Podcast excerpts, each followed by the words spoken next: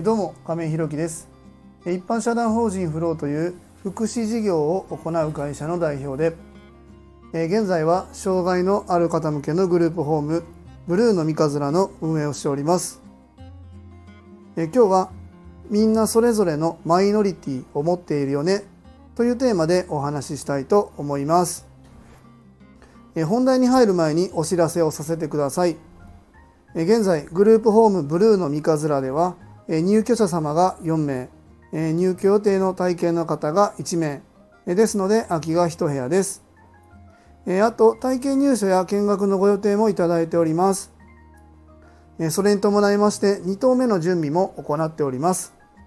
ブルーの三日面の見学ご希望の方ございましたら概要欄のリンクをご覧いただきまして公式 LINE 等でご連絡いただきますようよろしくお願いいたします。それともう一つ皆様にお願いです。現在ブルーの三日面ではボランティアさんを募集しております。そちらも公式 LINE などでご連絡くだされば幸いです。それでは本題です。今日はみんなそれぞれのマイノリティを持っているよねというテーマでお話ししたいと思います。まこのマイノリティっていうのはもう説明も不要だとは思うんですけどもまあ一般的に社会的にね少数派と言われる人たちのことを人たちというかのことをマイノリティというふうに言うんですけども、まあ、あの僕が今やっている事業一般社団法人フローでやっているこのグループホームブルーの三日面っていうところもここもね、まあ、ある意味ではマイノリティなのかなというふうに思います。えー、障害のある方っていうのはもちろん、まあ、障害がないと言われている方に対して圧倒的に少数派と言われるところでやっぱりね世の中はえー、大勢多数に向けていろんなサービスとか、えー、社会的な、えー、保障みたいなのが決まっていってると思うのでやっぱりねこの少ないところっていうのに目を向けてもらうというのはやっぱりねなかなか難しいのかなというふうに思います。で僕たちはこの障害っていうところに自分たちのマイノリティを感じているんですけどもこれって人それぞれやっぱりマイノリティっていうところのポジションみたいなところってそれぞれにあるんじゃないのかなっていうふうに思うんですよね。そうですね例えば、あ、あの高齢者まあ今は日本はね高齢者社会なんであの高齢者がマイノリティとはなかなか言いづらいかもわからないですけどもまあ言っても若者の数が多い中で、えー、高齢者の数っていうところまた、えー、そうですねシングルマザーの方だったりもそうだと思いますね。まあ、そういうところでそれぞれにマイノリティっていうのは抱えている自分たちに持っているのかなというふうに思います。まあ、そんな中でですね自分たちが抱える、えー、自分たちがいる立場というかねそのポジションの中からのマイノリティだけで物事を考えるしゃべるっていうのはなかなかやっぱり難しいのかなと思うんですよね。えー、例えば障害が身内身の回りにない身内にいない自分の周りの環境に障害のある方がいない方にやっぱり障害に対する考え方を教えるのはやっぱり難しいし理解してもらうのは簡単ではないのかなというふうに思うし、まあ、逆に、えー、そうですねシングルマザーが周りにいない人ってあんまり最近もしかしたらいないかも分かんないけど、えーとまあ、結婚されていない方がシングルマザーの大変さってなかなか理解しづらいよねみたいなところってまああると思うんですけども、まあ、それぞれのマイノリティが皆さん個々にあってですねそこでか、えー、抱える不満不安だったり生きづらさみたいなところって相手方にきちんと伝わるかどうかっていうのはやっぱり、えー、その人たちの立ち位置で難しいところがまああるのかなというふうに思います。先日、まあ、放送でちょっとお話しさせていただいたんですけども、えーと、お休みの日にね、えー、僕と、えー、うちと子供たち2人で、えー、上司に出かけたんですよね、え家電量販店に出かけたんですけども、えーと、お兄ちゃんの方がねえーとまあ、お腹空いてたとかそういう機嫌の、うん、悪かったのもあってめちゃくちゃこう店内で酒泣き叫んでたんですよ。すごい泣き叫んでてそうですね5分10分ぐらいもう大きな声でまあお兄ちゃん中学校3年生なんですけど赤ちゃんじゃないもう中学の3年生だったらね身長ももう160以上ある、え子供なんでそんな子が泣きながら大声で叫んでるとやっぱただ事ではやっぱりないなっていうところでうん周りの目も「大丈夫ですか?」っていうのもうん、なく結構冷ややかな目で見られてもう店員さんにも「ちょっともうすいません」っていうふうに言われてまあもう出るしかなかったんですけども、まあ、これはね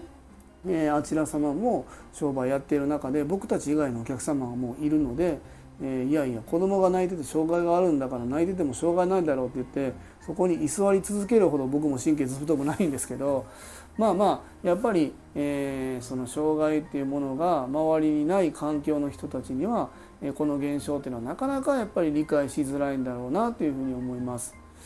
まあそれは、えいろんな立場によってその理解度っていうのは理解度のまあ広さ深さ含めてほんまにその人によって違うと思うんですよね。でまああのちょっとね日程は本当は11月に行こうかなと思ってたんですけどもちょっとなかなかこう一緒に行かれる方との僕が予定を合わすことがうまくできなくて、えー、来年のあ予定になってしまったんですけどもあの東北のね、えーと支援にえー、もうあの震災直後からね行かれている方がうちの理事にいらっしゃいまして本当にねあのこの理事の方にはずっとオープン前からずっとお世話になってこの一般社団法人フローができているのも当然その理事の理事の方のおかげなんですけどもその方はずっと東北の震災を、えー、復興をね支援されている方なんですけどもえーとまあ、僕たちがこの障害について知ってほしいよって言ってもなかなか理解されないというところに不満があるなっていうところって結局相手側がそのことを知らないから、えー、伝わらないっていうことなんですね。っていうことは逆に言うとやっぱり東北の震災のことを、えー、知らない僕は知らないんですけどもね全然行ったことがないんで東北にね。ねまあ、テレビで見るニュースだったり、まあ、本当にねそういうところでしか実はもう本当に浅くしか情報としてはないんですよね。えー、一方でやっぱりその東北、まあ、気仙沼今ちょうどねニュースでも、えー、処理水の問題なんかもこういろいろね話題には出ていますがその辺の、え、ことまたお住まいになられてそこにお住まいになられている実際に生活されている方じゃないとわからない大変なご苦労だったりみたいなのも本当にあると思うんですよね。でその方も多分当然思ってるんですよ。同じ日本に住んでるのになぜこの問題にみんなが向き合わないんだ？なんでここは国が保障をきちんとしてくれないんだと？なんでなんでっていうところですごくあると思うんですけども結局自分がその当事者でないまたその当事者が身内にいないっていうところが理解のえ広さ深さが足りてないっていうところにつながってくるんじゃないのかなというふうに思うんですよね。まあ、何が言いたいかというと自分のマイノリティを理解してもらおうと思うと思うんだったら相手のマイノリティもきちんと受け入れてお互いここを共有してですねしっかり深め合うことでそのマイノリティがだんだんマイノリティじゃなくなるマジョリティになっていくっていうのが僕の理想だなっていうふうに思ってて本質はもしかしたらここなんじゃないのかなというふうに思っております。まあ、そういう意味でもねやっぱりそういう現地に、えー、自分たちがしっかり足を運んで、えー、インプットをするっていうことがすごく大切ですし、えー、自分たち障害をの分野でやってるから障害のことだけ知ろうじゃなくていろんな地域の困りごとまた、えー、そういう自分の身近な人のこう何て言うのかなもう一個向こうに見えている人たちの困りごとみたいなとこってどんなことなんだろうっていうところにしっかり目を向けてやっていくことが自分たちのマイノリティをの理解を深めてもらう第一歩なんじゃないのかなというふうに思います。え今日はみんなそれぞれのマイノリティを持っているよねというテーマでお話しさせていただきました。一般社団法人フローでは障害のある方向けのグループホームブルーの三日面を和歌山市の三日面というところで今年の3月から入居を開始いたしました。それに伴いまして現在グループホーム2棟目の準備も行っております。最後までお聴きくださりありがとうございます。次回の放送もよろしくお願いいたします。今日も素敵な一日をお過ごしください。一般社団法人フローの亀井宏樹でした。それではまた。